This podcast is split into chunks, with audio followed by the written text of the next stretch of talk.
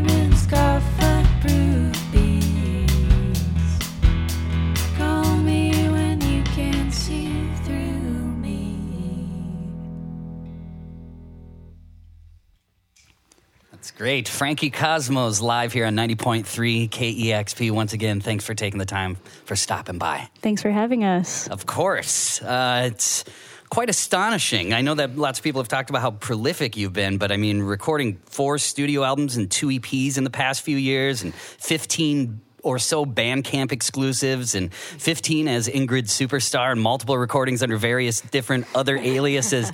Do you uh, have to like force yourself to find time and be inspired, or does this really feel very automatic to you? Um, I think uh, as I've gotten older, I have to force myself more to find time, mostly just like physical time to sit and do that. Because uh, as we tour and stuff, it's just like we're almost never alone, so it's hard to hard to sit and write a song. But uh, but yeah, I mean, it. I don't, I don't think I don't know if I'd do it so much if it didn't uh, feel like natural and fun and exciting to write a song. I guess it's a little different now that uh, you know touring, and it's just uh, maybe a little different than it's in your bedroom all the time making all these recordings. That, uh, actually, that was the next question I was going to ask you. And uh, making music back in the day when you know you thought maybe your friends would hear it, as opposed to now where you know that quite a few more people are going to hear the music. Do you try not to let that affect your writing process? Yeah, I try not to. I think uh, the thing is, I, st- I still don't feel like anyone's going to hear it when I make the demo because there are so many. Uh, I make so many more demos than ultimately make it make their way onto a studio album. So I think that's a good mindset for like telling myself, well, I can just be really real and really pure and make what I want, and then maybe maybe no one will hear it. I think that's the best approach Yeah. right there. You know, like always approaching it like I don't know yeah, if anyone's going to hear this. no matter what, these guys are going to hear it. So that's that's the only uh, nerves that I have. Right. Really. yeah, that's actually a great way of approaching it. Just like you want to just impress your band. Yeah, Yeah, yeah, totally. Uh, you've had so many uh, interesting and humorous song and album titles as I'm reading these, and it's no coincidence that the very first song you ever wrote was called "Hell in a Handbasket." yeah. Have you ever come up with a song title and wrote a song to it rather than the other way around? Not that I can think of Mm-hmm. off the top of my head. I don't know. I don't think so. I wonder if, what that approach would be like. Just coming up with kind of a, a interesting line or a humorous line and being like, what would that song sound like? Yeah, that's a that's a cool uh, idea. I'm gonna try it. Because I, I was reading some of your titles and I and I hadn't heard some of these songs, but in my mind I felt like I could hear what that would sound like, you know. Cool. So I was curious. Nice. And speaking of your musical past, can you explain how transformative uh, uh, transformative it was when your brother Owen gave you a couple uh, Jeffrey Lewis albums? yeah, uh, yeah. My brother, I have an older brother, uh, and that's actually how I met Lauren. Is like they were friends in middle school, and they had a band, and uh, he's just like. He was very cool and knew has he has crazy like encyclopedic music knowledge. So he just would always show me the cool stuff. Um, but yeah, I just remember being in like fifth grade, honestly, and getting into Jeffrey Lewis and being like, uh, just kind of mind blown that you can make music that doesn't. I guess because it doesn't sound like radio music. It doesn't, you know, and he doesn't have like the most uh, like basic kind of voice that you like. It's not a voice that you hear from a lot of musicians. So I remember thinking like, oh yeah, I could. Like I could try and sing too. Like you don't have to be like trained or or sound like someone else or whatever. So uh, yeah, just really like kind of opened up my mind to a whole whole bunch of music like that. That's great. Yeah, that.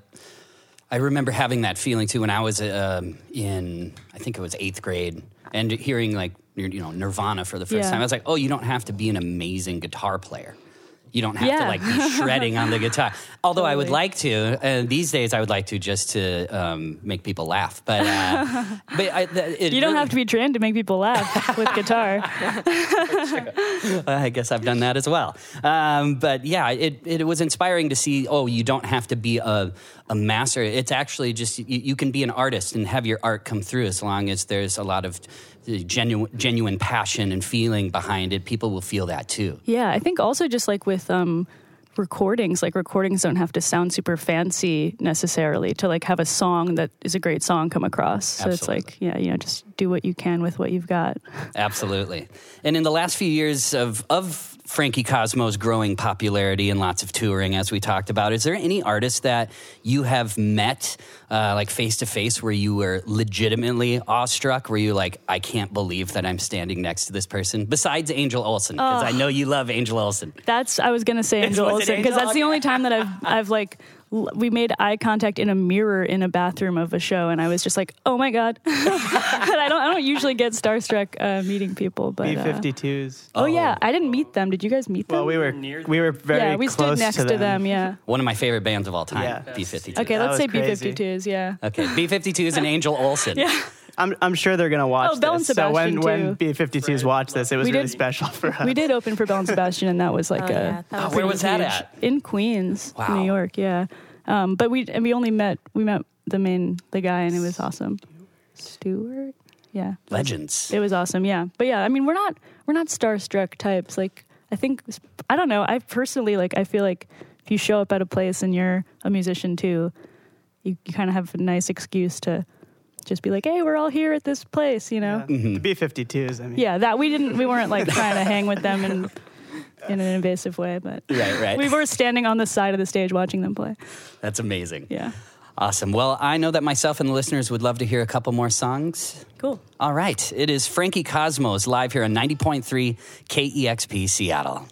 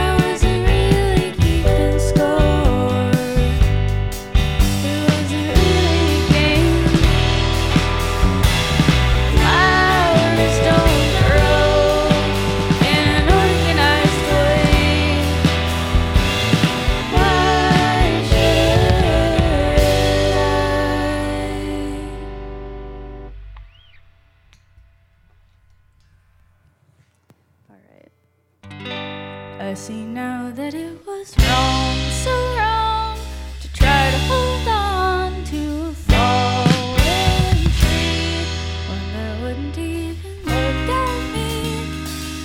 Whose sticks were all arranged so evenly. Who wasn't holding arms out lovingly.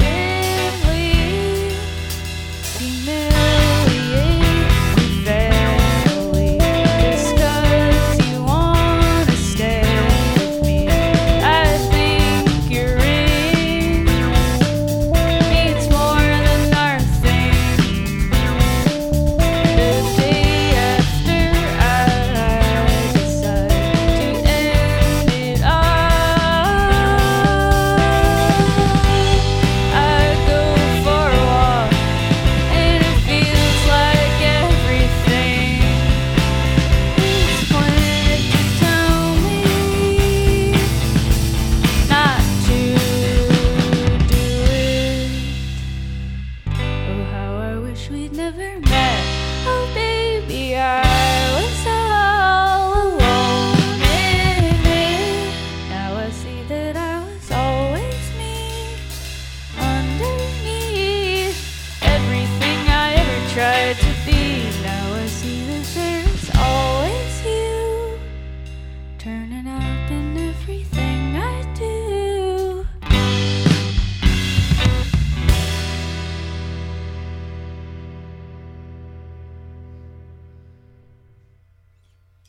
Love it. It's Frankie Cosmos live here on 90.3 KEXP. Once again, the new album is called Close It Quietly, and uh, we've just been loving your recordings here at the station for uh, years now. So thank you again for stopping by. Thank you. Absolutely. And you're going to be playing in Seattle. You're going to be playing a laser dome. Yeah.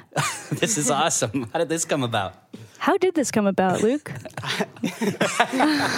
Are you on John? Was Does it, it, does it does it seem surprising?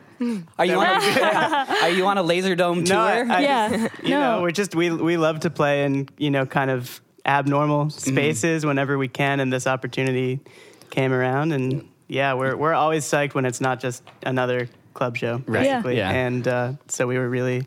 We were really down, and it should be great. The And- laser artist is making Yeah. a laser show to accompany our music, which I mean, that's a no-brainer.